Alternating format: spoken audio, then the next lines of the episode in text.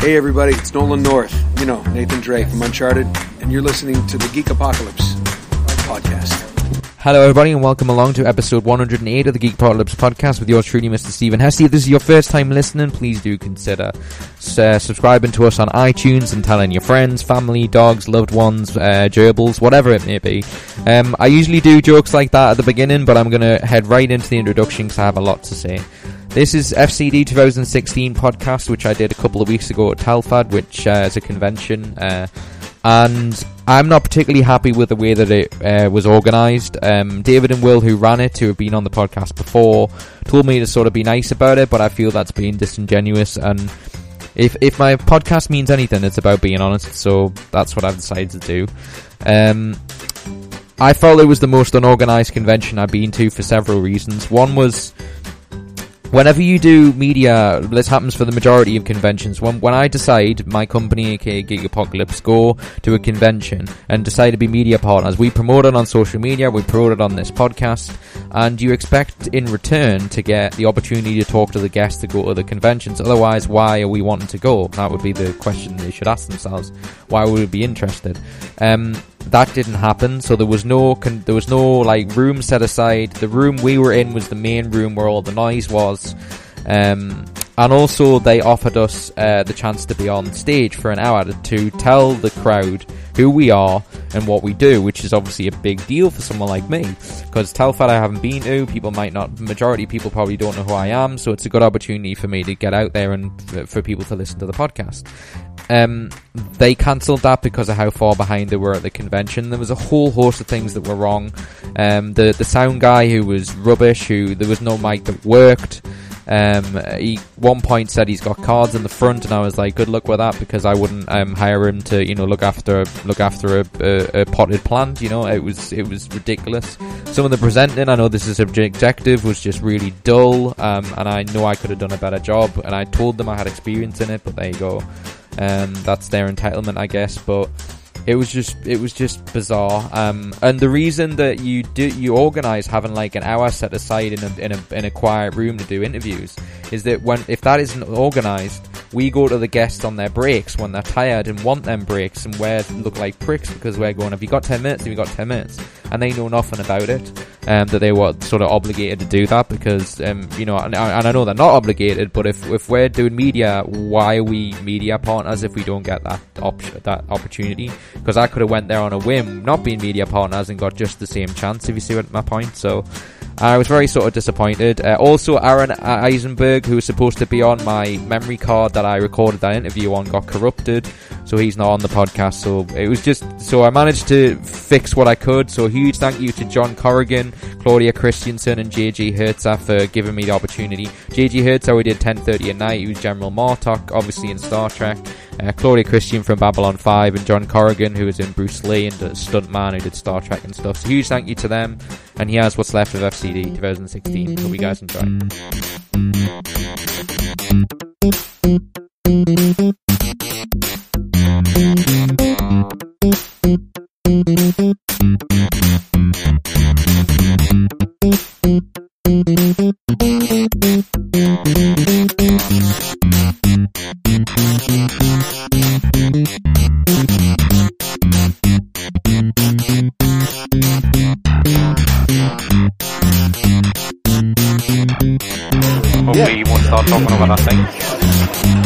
Everybody, welcome back to FCD 2016 and I'm delighted to say I'm here with John Corrigan. Hello sir. Hello, how are you?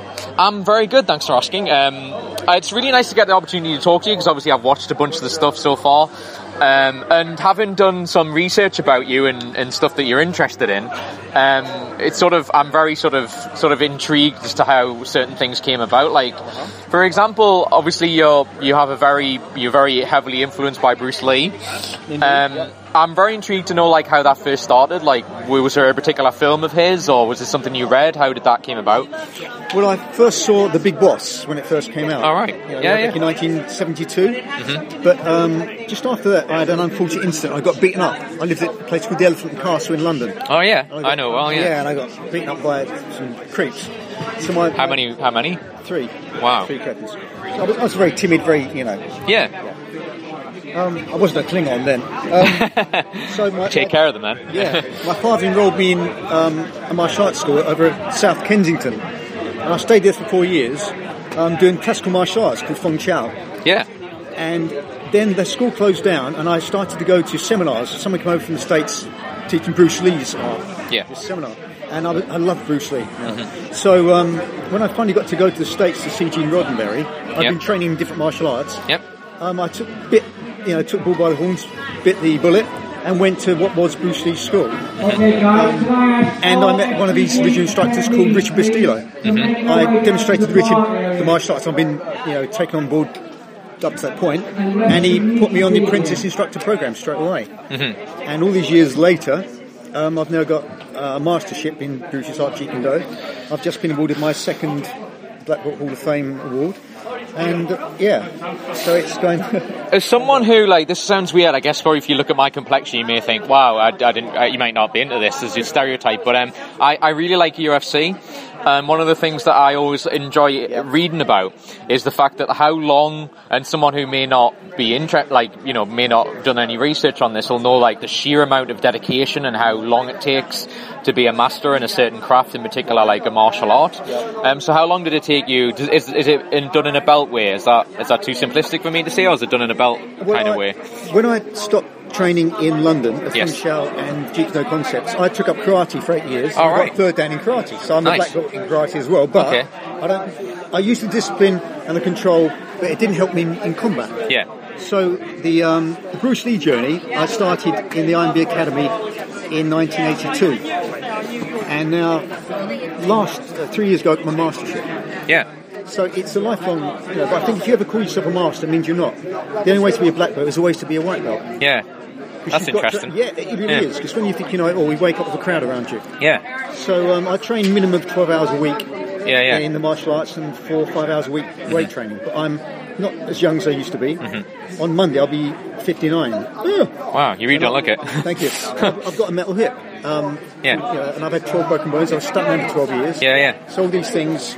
You were saying at your seminar about like your knee, the knee, blood, blood coming from your knees and all this kind of stuff. Yeah. Oh Yeah. my god, yeah. There's been, you know, I've broken it. Yeah. But the great thing about Bruce's art is about uh, you adapt. You know, I used to do loads of high kicks and stuff and show off and do martial arts films in Hong Kong. And now I can't do the massive high kicks with metal hip, but Bruce Lee's art is so practical. Everyone's got a kneecap. Yeah. Everyone's got eyes. Um, but obviously you don't always have to go that extreme. Yeah. Mm-hmm. It's injury to degree. And because Bruce Lee mixed the different ranges, you've got the striking arts, the grappling arts, the weapon arts. Mm-hmm. Apart from sarcasm, you know, that's not going to hurt you, so you don't have to worry about that. Yeah. Yeah, so really it's the blend of different ranges. No, that makes sense. Yeah. So, I mean, uh, just before I move on, because I wanted to ask you a little bit about your acting as well, it's just to say. Because it always sort of intrigues me because everyone always assumes what a stuntman does, and uh, you know, and everyone's heard of one. But the idea of, I guess, uh, I don't know, maybe it's a stereotype, but the idea of someone making a career out of being a stuntman maybe kind of not be regarded as a kind of career, like a lot longevity kind of thing. And you certainly, I, it's very, for I guess the example I'm, I'm trying to say is that you, you, if some, if you say to someone name a stuntman, the chances of them naming one, I guess Bruce Lee is the biggest stuntman of them all, arguably, even though he isn't really. Yeah. Um, so yeah, I, I guess you see what I'm getting at, and that Yeah, like, do. do you, do you, do. you sort of like try and pioneer stuntmen and saying Well, that it's a career, or Well, what would you, what would be your opinion? I carried on doing stunt work for 12 years, then Yes. I had a terrible accident. All right. I did a stir fall that went terribly wrong, and I had brain damage for a year. Mm-hmm. Wow. Fractured my skull. I didn't realise I broke my neck at the same time. I had a cancer Horrible. scare a few years ago, and I didn't have cancer, but they scanned my whole body, and they said to me, oh, you've had 12 broken bones. I said, yeah. And they said, when did you break your neck? I went, Mm-hmm. I've never broken my neck. Wow. They said, well, you had. And they showed me. They said, if you just sneezed, then you would have died. So I stopped doing stunt work the year I hit my, my head. I had the acting skills, the martial arts skills, so I concentrated on parts. Yeah. If I have to do a fight in my own, like an acting role, I will do it. I won't just be in flames, jumping roofs anymore. So I'm no longer a stuntman, I'm an action action actor as well. Yeah. And I fight choreographer.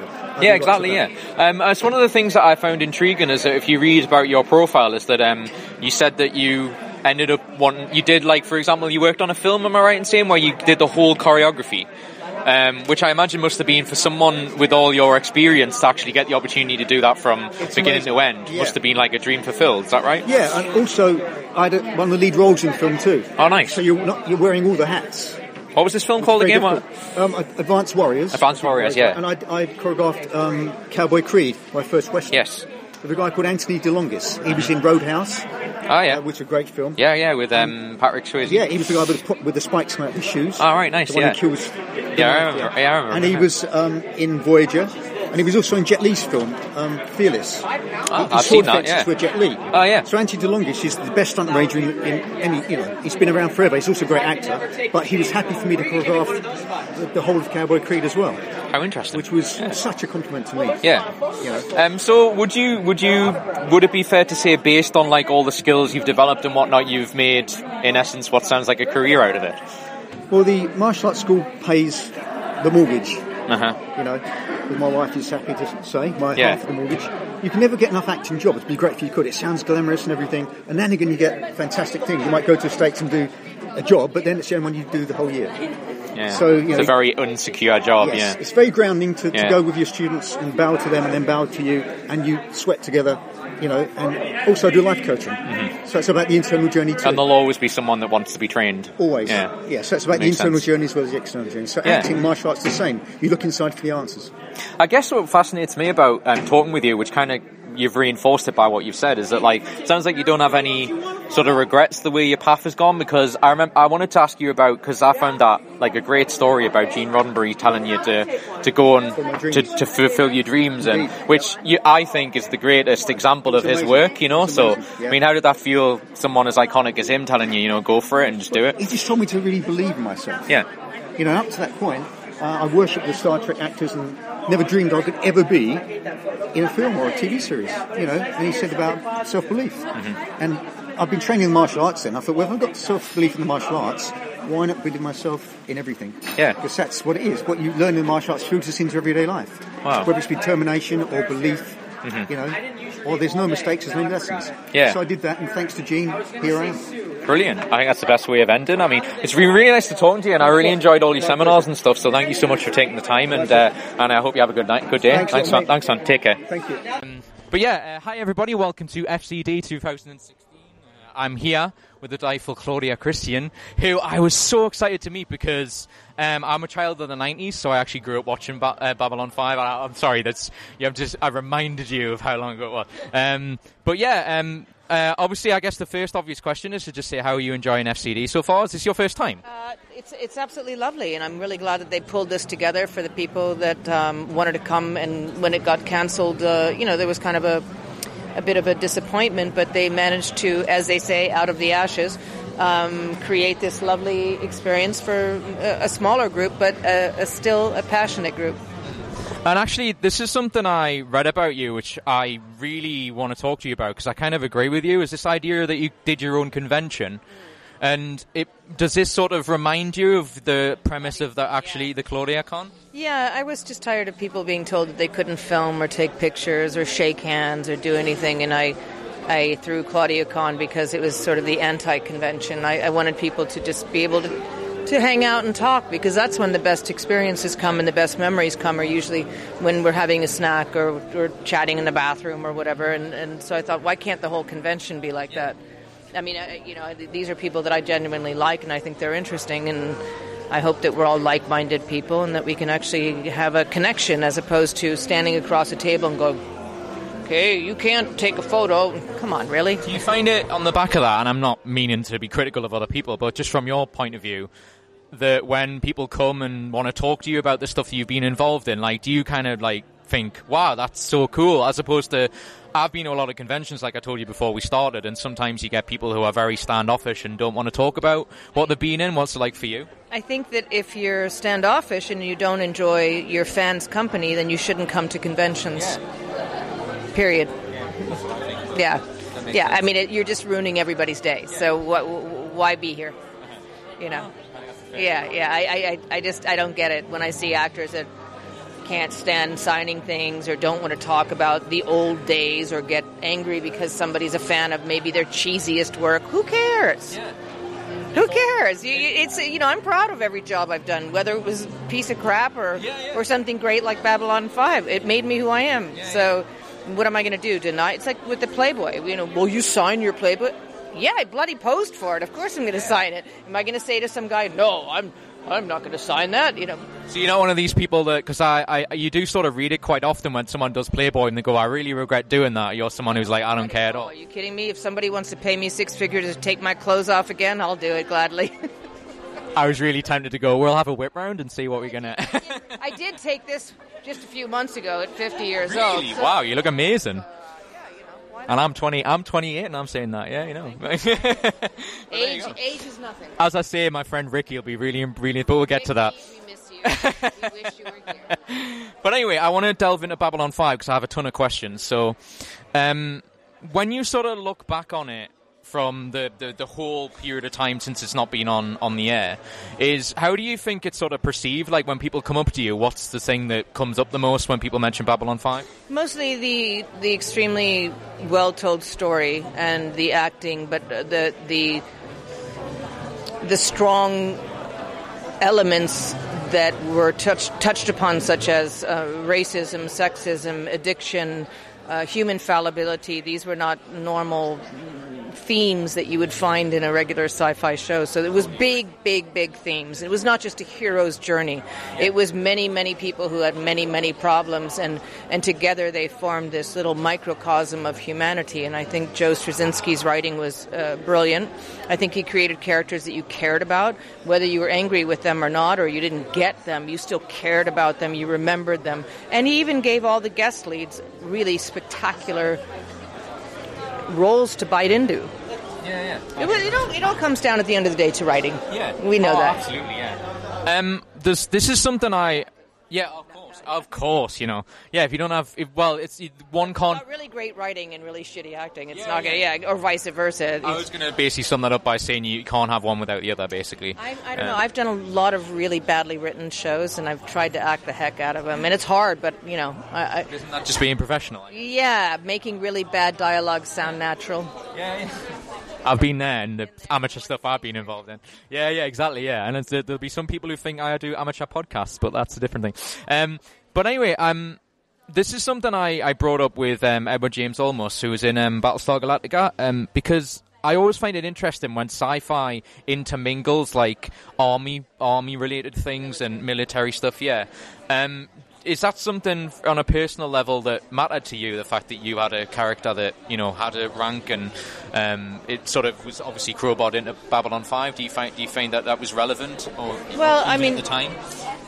I've always been intrigued with the discipline and, and the type of people that are attracted to the military, and I certainly was raised in a family. My grandfather served in World War One, and you know, I, I yeah, and um, Messenger, France. Yeah, that's where he was shot down. uh, and my uncle was in World War II as a fighter pilot um, on the German side. So, uh, yeah, I mean, I, I, I- I certainly um, uh, I was raised knowing about it. My own father um, would have gone to the Korean War, but he was stabbed when he was a teenager, so he couldn't make it. But his friends went and died. So my whole life has sort of been influenced by the military. I found the military aspect of Babylon 5 interesting because we actually had experts come down and make sure that we did everything right, which was Yeah. nice. Um, I always, you know, there's there's a modicum of strength in a military character. There's some discipline, and then it's nice to play because she's not uh, your average run of the mill chick. Uh, There was something in relation to Babylon 5, which uh, I'm, I'm wondering if you remember, because we brought this up uh, as preparation for coming here, is because Babylon 5 obviously was on Channel 4 over here, and it was really heavily pushed, and I, I rem- as I say, I was born in 1987, so I, I but I still remember it fondly. Um, and I wanted to talk to you about, do you remember being in a program called Space Cadets? Yes, I do. Um, do you remember it at all, and do you remember the episode you were on? Craig, wasn't, Charles. yeah, Craig Charles was in it. Yeah, yeah. yeah. And you made a very funny joke about the fact that um, William Shatner. Yeah. Yeah. And you made a joke about Shatner, and you also made a joke about that you didn't mind if Bill Bailey was naked. Yes. Uh, which was hilarious. Um, because someone's uh, uploaded them on YouTube. I don't know. That's uh, probably not cor- not allowed, but yeah. Those were, the, those were fun days in, in British uh, television chat shows and stuff. I did Big Breakfast a bunch of times, and I did that show, and it was a lot of fun. Well, I kind of the reason I, that, that was kind of what I was leading to is that because I watch, you know, obviously we watch a bunch of American shows, and you very rarely that show had a lot of American people on it, which was bizarre at the time. It was at least a lot rarer than it is now. And I'm kind of interested to know what you think the difference between the two TVs are. Um, you know, based on your experiences? Well, I think British television is far superior to Amer- American television. That's just my. Um, although, I mean, you, you also have a lot of crap on your thing, you know, reality shows and stuff like that. But we really are inundated with reality shows. I think your news is better, even though you know it's a lot of talking with no information. But it, I think your documentaries are great. Yeah.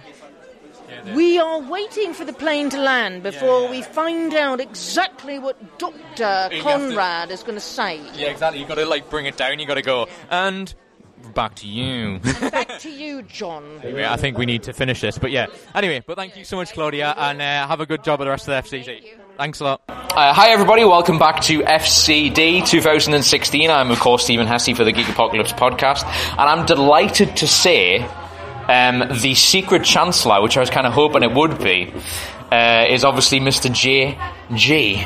Uh, obviously, Martok in Star Trek and a bunch of different things. Hello, sir. Welcome. Uh, it's nice to be here, Stephen. And you're from Newcastle, are you? I am indeed. That's fantastic. I, I love that place. I've been up to the, was it the Lambton Worm? Is it the Lambton Worm? The Lambton Worm, yeah. Lambton, yes, I've been up there walking around that place into the to the monument up there. I went to, was it, is it Bembury Castle? Bem, Bemberg? Um, Bamberg Castle. Bamburgh. Bamberg. Castle, Castle, yes. yes. Bamburgh Castle is the most famous castle, I'd say, around there, yeah. that was about the coldest, windiest place I've ever stood. Yeah. And Scotland's worse, I understand. It is indeed, yes. Yes. Uh, which is our heritage in some strange way. I- I know, Uh, I uh, that. Indeed, yes. We fight over Berwick. It's great. Perfect. I don't know why we suddenly decided to make this like Shakespearean or Yes, something. well, why not? yeah, why not? The, uh, yes. Ring bells The aloud. Winter of odds content. Burn Um, bonfires. yeah, we are uh, just to let people bright. just let people be aware of this who do listen to the podcast. We are doing this at like half ten at night, but there you go. Comes York's strength to make things. Uh, it's uh, I'm borrowing this phone off a friend, so it was his girlfriend. Uh, anyway, well, let's just ignore that. Um, so anyway, yeah. So um, there's a there's a fair, obviously, a, a fair amount I want to talk to you about because obviously I'm a huge Star Trek fan. Um, and I guess the first thing is that. Um, I'm, I kind of I'm a bit part actor in the sense that I do stuff I perform in and Oh. around Newcastle, so I'm quite interested in actor sense because Martok is a very aggressive character, and whenever you hear actors talk about sort of like emotions, they always say that angry is kind of really easy to do. Mm-hmm. And in relation to Martok, do you find that that was the case, or is that a fallacy that people say that angry is easy? Um, what's your take on it rela- in relation I- to your character? No, I think that's right. I think angry is easy. Yeah. The hard part is having an objective of your anger. Yeah. Um, you can't just be generally attitudinally angry. Yeah. It's meaningless. Yeah. But if you're upset about something and you want it fixed, then that that's that's life. Mm-hmm. Uh, that's you know, it's certainly my life. I find myself complaining about a lot of things. Indeed, yeah. And uh, there's a lot of things to complain about. I mean, just look at our political situation over in the States right now. It's just astoundingly easy to complain about stuff. Hmm. But not only complaining, but I ran for elected office there. I did, yeah. I was going to bring you up this week, but I didn't know. Well, because because Yeah. it's like not enough to complain. Yeah. If you if you have a problem, just Do you know, something try about to it. fix it yourself. Yeah, yeah. So I ran, and I'm, I'm on the town council for another five years. Good for you. Uh, and uh, it's very hard to get anything done, Yeah. I must say. But still, we you have to try. Don't you have it till I was I was reading this on my way up here? It's like 2020 or something, isn't it? That you have is it 2020 that you have your Congress thing? Am I reading that wrong? Oh or- no, 2016. There's a major major. There's a major federal election. No, I mean in like in relation to weren't you running? Weren't you running for for, something? Yeah. Um, I'm that- good for five years. So Yeah, I that's just what I mean. got yeah. elected. that's So I yeah, it's yeah, 2020. Sorry. Yeah, yeah, that's what I meant. Sorry. Um, No, no, no, you- just- yeah. So you said you're good for five years. Good for five years. Yeah. Well, I'm, I'm going to be in office for five Yeah, years. yeah. I don't know if I'll be any good, but I'm there for five years. You know, Um, it's a good threshold to go for. Yeah, no, Try and be it's, good. uh, It's um, it's very difficult because you're really balancing. In America, you're balancing the common good with individual rights. Yes. and neither one can take precedence all the time. Uh, so it's a constant uh, balancing job to get things right in terms of what's best for the community as opposed to what's best for this single person here.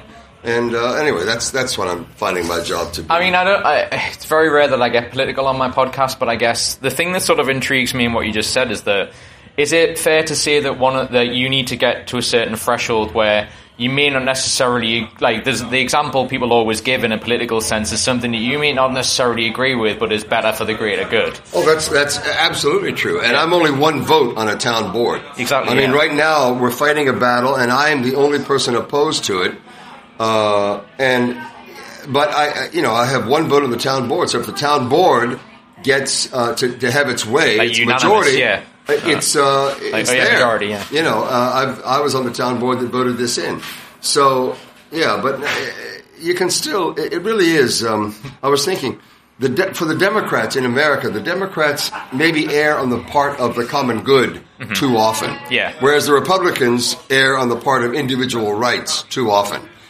Neither one creates the balance that's necessary to be able to live. Yeah. You know, and uh, so that's that's that's. we someone that looks at it from afar, and I want to, you know, I, I, again, I don't want to talk about politics too much, but Right. Um, as someone who like, I'm, I really like Bill Maher, and I like watching stuff in America, and I usually find, is it fair to say, and feel free to answer this as honestly as you want, is that do you think it's an element of that your actual system is kind of flawed on a, in a basic sense?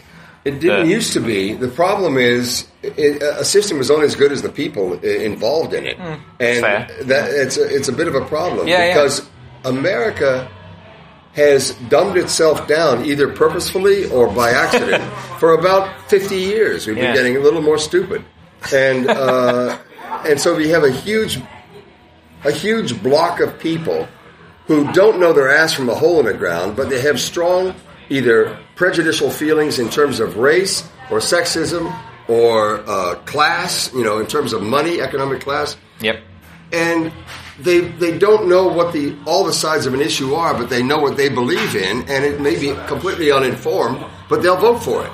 I mean, I'm sure you have the same thing in England. Uh, Well, it, it, the reason I'm nodding as uh, as you're saying this is that um, it always baffles me that people say that America doesn't have a class system. I think that's completely ludicrous. Oh, it's not true. Yeah, you're yeah, right. Yeah, uh, it, it just seems ridiculous to me. Like, I guess the last thing I'll say on relation to politics is that do you ever sort of compare whenever you come here in relation to America and go like, what are the what are the sort of differences and similarities that you see? Well, one of the, uh, the biggest, unfortunately, and and I hear uh, all the time. I hear English people can uh, complain about it. Is your national health? Yeah, But the national health doesn't exist in the in America. There is no national health. There is no right to health care. I mean, look at Aron about his making money for his kidney operation, wasn't it? Oh. Yeah, that I would, mean, they, that you get a- that free over here. Yeah, of course. Yeah, That's yeah. that, and, and he had to raise that. Uh, uh, you know, his friend had to had to had to raise that money on the social network, which is wonderful. Yeah, yeah, it of shouldn't course, have yeah. to be that way. Absolutely, yeah. Uh, anyway, No, I totally agree with you. Yeah, again, we could, we, That's we, we, we, can, we can talk about this for the rest of the night, you know. But anyway, yeah, so I wanted to talk about obviously some more lighter things in relation to Star Trek and various other things is that um, you've obviously like had the fortune of, and uh, this is one of the reasons I wanted to talk to you, was that you've you've worked on two separate series technically, um, in terms of being a guest on on, on two separate Three, ones. actually. Oh well, technically, yeah, exactly three. Um, is there any particular one you favoured, or was one of the things where you kind of just thought, "Oh, I'm happy to be involved in the process"? Oh, I was very, I'm very much prejudiced to have been uh, to happy in terms of happiness to have been on Deep Space Nine to do a character they brought back for you know 30 or 40 episodes. Um, that was pretty Yeah. wonderful as far as I was concerned. It doesn't happen much in an actor's life. In television or film, you know, you're either a regular or you're a hired gunslinger, basically, and you have to come in and, and work like hell and then leave. Whereas uh, you have seven years of employment as a, as a regular on a Star Trek show, because usually they're going to run for seven years. Now, it's not the case with uh, um, with uh, God, it just escaped my mind. The last one. I want, Uh, to say, I want to say Earthlink, but it's Enterprise. Yeah, That only ran for what, four years or three? yeah, four, I think it was. Yeah, Four. And uh, I don't know why. I think various uh, various happenings in the world conspired against it, but I, or maybe it was just their market was saturated. You had you had Star Trek films coming out. You had three other series, four other series that were rerunning. You know, it might have been just that. as someone who's like, I grew up with my family sort of arguing about which particular series. Do you not think there was an element of this is what I thought, and that the idea of going to a prequel at that particular time made no sense? Like it just seemed Like the, you go for an entire series of like it's the future, the future, the future, and it's like we're going to go back to a captain that was never mentioned until now, and we're going to crowbar it in that he was actually Well, technically I'm- the first let me say- Enterprise. let me say this. Yeah. I'm writing a script right now about uranium. All and right. and the there was a, from 1937 to 1945 there was a huge secret game between the Soviet Union, Uh, I see what you're Nazi. Germany, Yeah. uh, even Japan was involved, and the America and to China, nationalist China under Chiang Kai-shek to a to a smaller degree. I didn't know anything about that game. Mm-hmm. yeah. Because it was, secret. All it was secret. It was spies everywhere. Yeah. They were sending information back to their homelands from what the spies were doing in, in New York and in Moscow and in you know in uh, in London.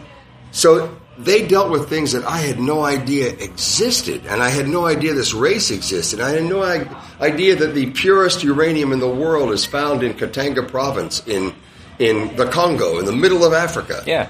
um, Shinkolobwe mines, and they're still being mined by people who are illegal. There illegal mining's going on, and uranium is being shipped out of the Congo to Lord knows where, and the world cannot get a, a, a grip on that.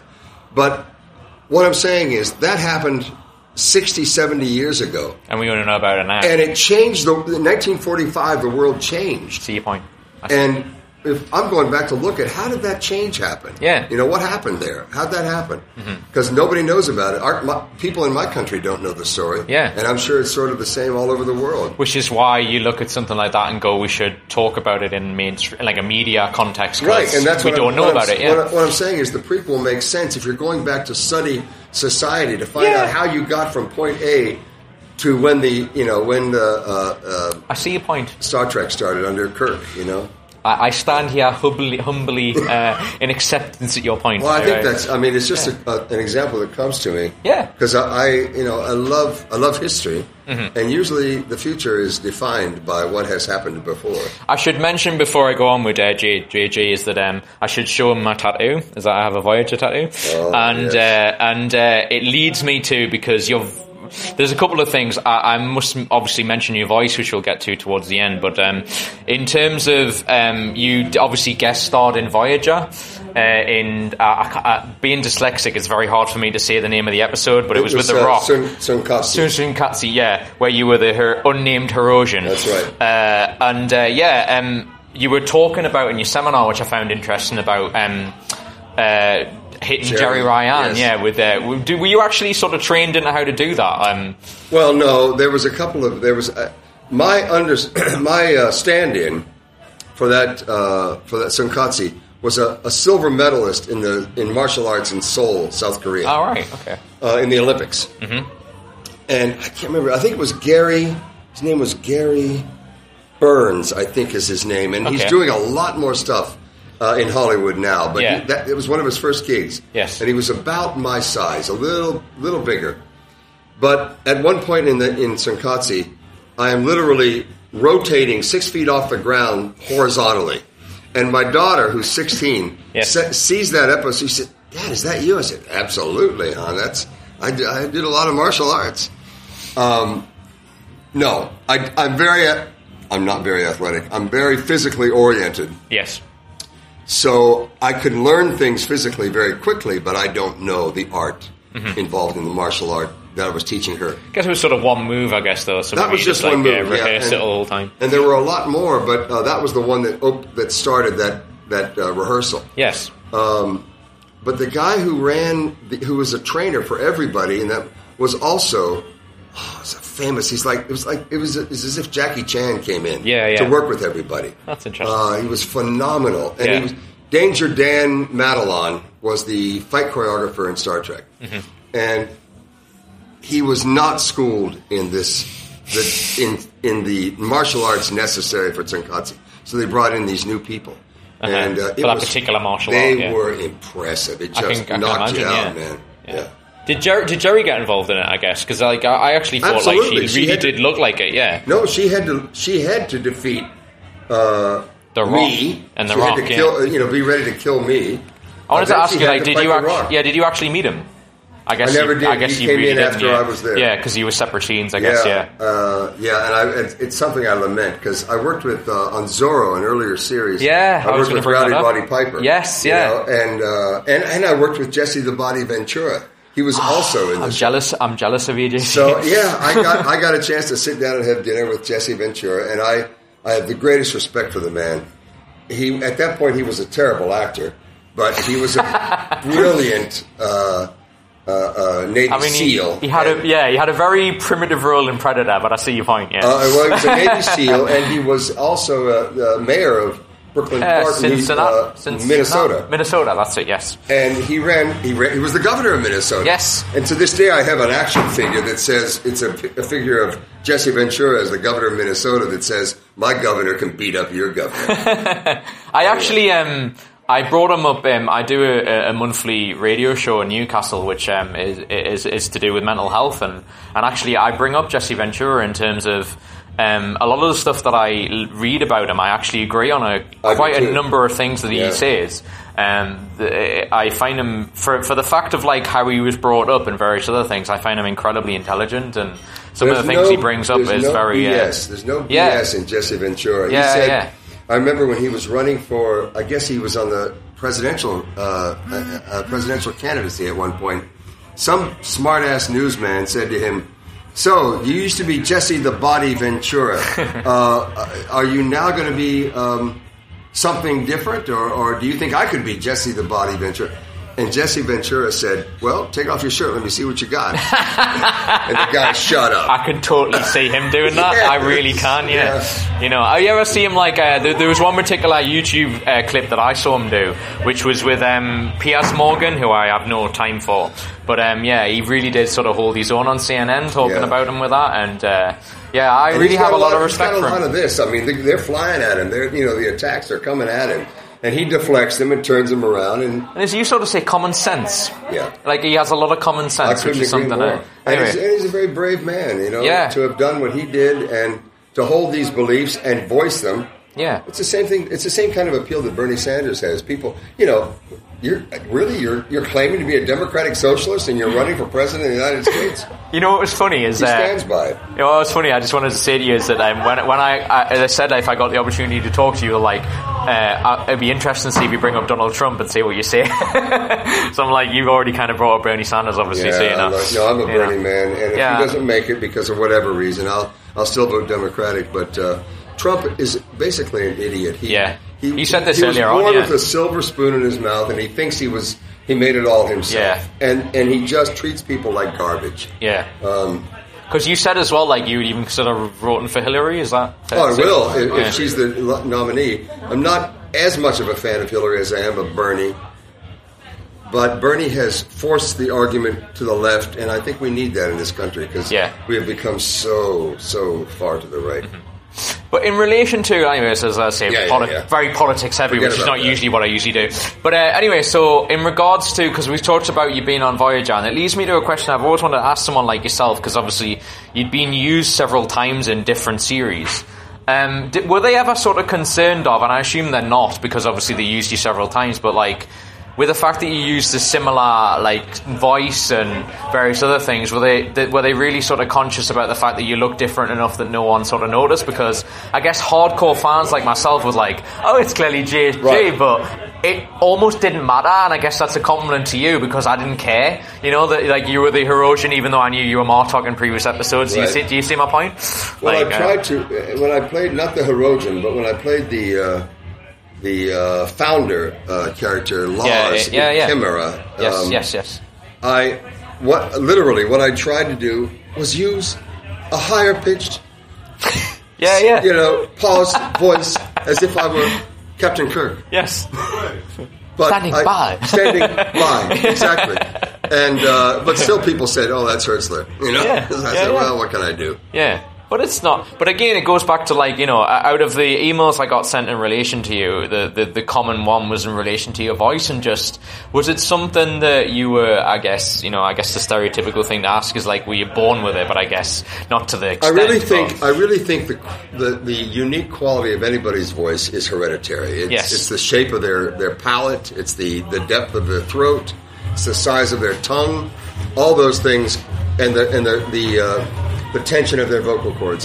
It, it, it is it is hereditary. On the other hand, I've spent thousands of dollars and years and years in opera training. training. Yeah, yeah. And so I, I, there is that in terms of putting the air through. Yeah. But, uh, but I think the quality of voice, because my dad sounded exactly like me. His brother, Uncle Bobby, sounded exactly like him.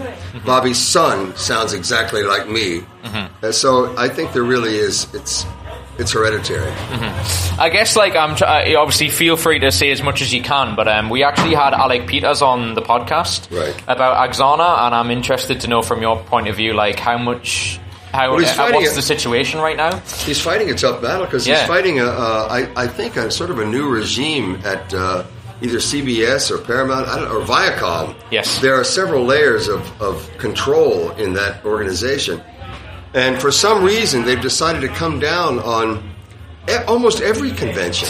Uh, Every Well, I was just going to say the one promoter. we're, one one right now, the one Exactly. we're actually uh, uh, affected but they by. also, yeah. but there's also a big, a huge licensed producer in um, in the U.S. called Creation Entertainment. They've been doing it for 20 years, and they came down on them. So it's not just England and a this on the small way, yeah. charity Yeah, yeah. event. It's it's everybody, and I'm trying to figure out what the hell is wrong with these people. Mm-hmm. What what these conventions are all about is raising money. And building an audience for your product, Yeah. you know, Exactly, Star Trek. yeah. Uh, I don't so- mean to be. I don't mean to be disparaging as well, but like you know, feel free to answer this as honestly as you want. But it almost like when you when they did the whole secret chancellor thing, and I found out it was you, which you already Yeah. sort of meant to be part of it. Yeah, yeah, anyway, yeah. it's almost like did was there an element of you kind of worried about your position and going, how are they going to react to it? The fact No. that you decided to be part of it, Not or them. It's mainly Yeah. the, uh, the the convention that's happening in November. I think in uh, Trek Fest, Tre- uh, uh, Star- Destination Star Destination Star Trek. Sorry, yes, In- yeah. It's a huge event, and Jason is a huge promoter. Of course, and I didn't yeah. want to piss him off too much. yes. Uh, but I, I don't think I had any. You know, Bob and I are not the biggest draw for fans. I So, guess, yeah. So you know, we take what we can get basically, and uh, we have a we have a great deal of fun. Mm-hmm. Provide a tremendous product to people, but. Um, but it's all about uh, you know the regulars and whatnot on the various series, and there's a lot. You know, there's five series of regulars to choose from. Absolutely, a lot yeah. of people that can come, and he we cost him money. So uh, if he decides he wants us, he'll let us know. Absolutely, yeah. And this, uh, you know, nice to know. but I really liked Will. Will talked started talking to me an, a year and a half ago, and I wanted to do the uh, Garage Brothers from Another Planet, which is a rock and roll band that Yeah, play yeah. all garage songs. Ah, have a great girl singer from Las Vegas named Nikki Monkdale, who's phenomenal. yeah. And uh, and then it all fell apart, so we couldn't do any of that. And Oh, Bob couldn't come because it was just too far for there's, you know, we're sort of volunteering all this. So, um, and I didn't want to let Will down. So It affected everybody because I mean, like you know, from our point of view, we dedicated three days to it, and then Yeah. it changed and everything else. So yeah, it was a, a- I guess a nightmare for everyone involved. Yeah, it was. It was kind of nice that, as you, yeah, I think you even said this earlier on, that the fact that we pulled it all together and everyone did in some aspect. It's pretty The fact that we I've- did it, yeah, you know. I've been to many conventions that don't have that kind of interference. Yeah, and, yeah. Uh, they aren't. They, they don't go as well as this. So. I guess I want to ask you because obviously in relation of you've done a whole amount in you know you've done a whole different number of stuff in your career, um, and I asked Claudia Christian this and, and she gave an interesting answer. So I want to ask you is that you know the, the the thing that when I first met you, obviously you know because I'm a Star Trek fan, is I want to say to you, you know, oh it's Mo- it's Martok. I grew up watching this person.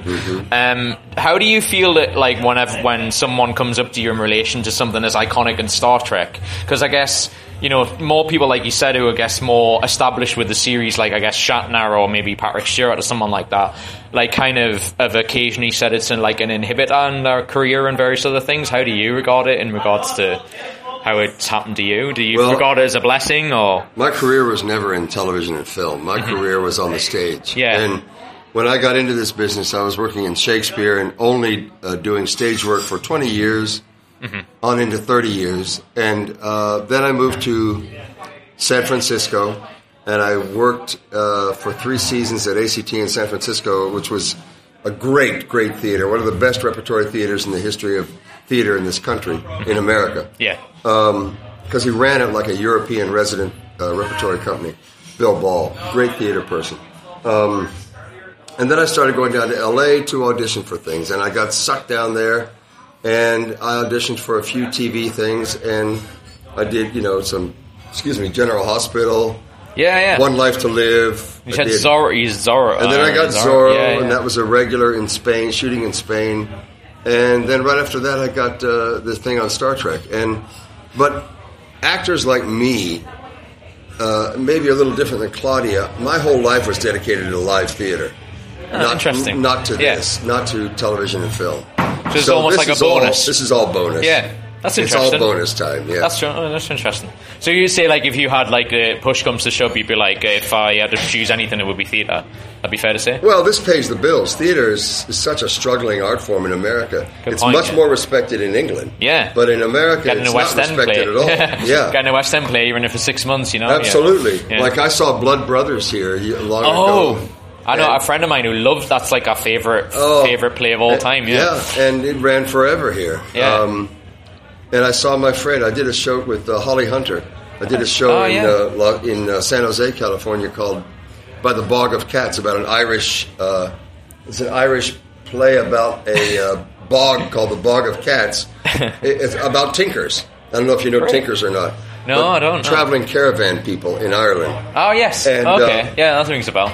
And I had, I, you know, I had to wrestle Holly with a, a shotgun. I held a shotgun in her mouth, and I Wow. literally had to sort of rape her on stage. Wow, okay. And I was the father of the bride, and she was interrupting the wedding. Anyway, um, she did it over here in uh, on the West End uh, with all Irish actors and whatnot.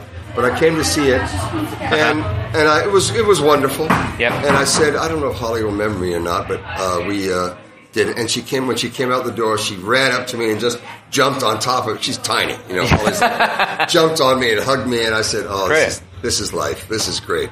This can is imagine, theater. yeah.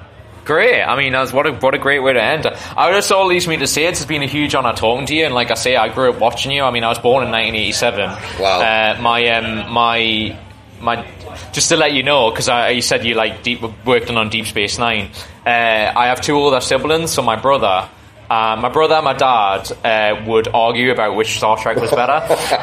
um, my brother always maintained that Deep Space Nine was better, which um, uh, Aron, when I spoke to him earlier, said like, you know, your brother clearly was right. Uh, yeah, Yes. um, but because I like Voyager, hence the tattoo, and my dad was a huge you know, Next, Next Generation Next fan. Generation. So I was a huge um, Next I- fan, too. I would basically say that if my dad was here, he'd be really happy to uh, meet you because he was such a huge fan. So yeah, it's a dream for me. So thank you so much for agreeing to talk to me. I really appreciate it. My pleasure, And, uh, Stephen. thanks a lot, and um, have a. Uh, I really hope you enjoyed FCD, and I hope to see you again soon. I had a great time. and Let's uh, sometime enjoy soon. the UK. Oh, I'm I'm sure you will. it. Thanks, Love it. man. Are you not actually? You have the last question about Nottingham. Are you in Nottingham soon?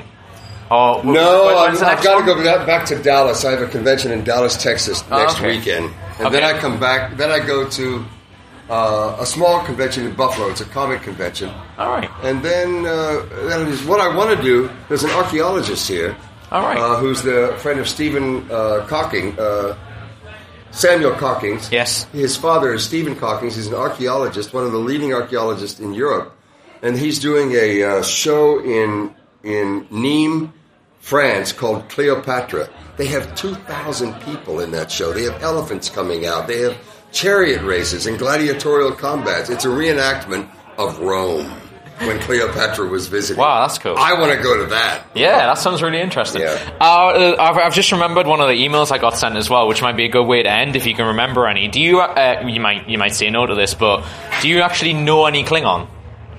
I only know the words. The la- my last words in the series were uh, uh, "Human Pak Kajijaj," which means humans. Go figure. There you go. That was it. That's the best way of ending. Thank you so much, JJ. I really appreciate it, and uh, hope you enjoy the rest of your night. Thanks, man. Uh, thank you, Steve. Cheers, man.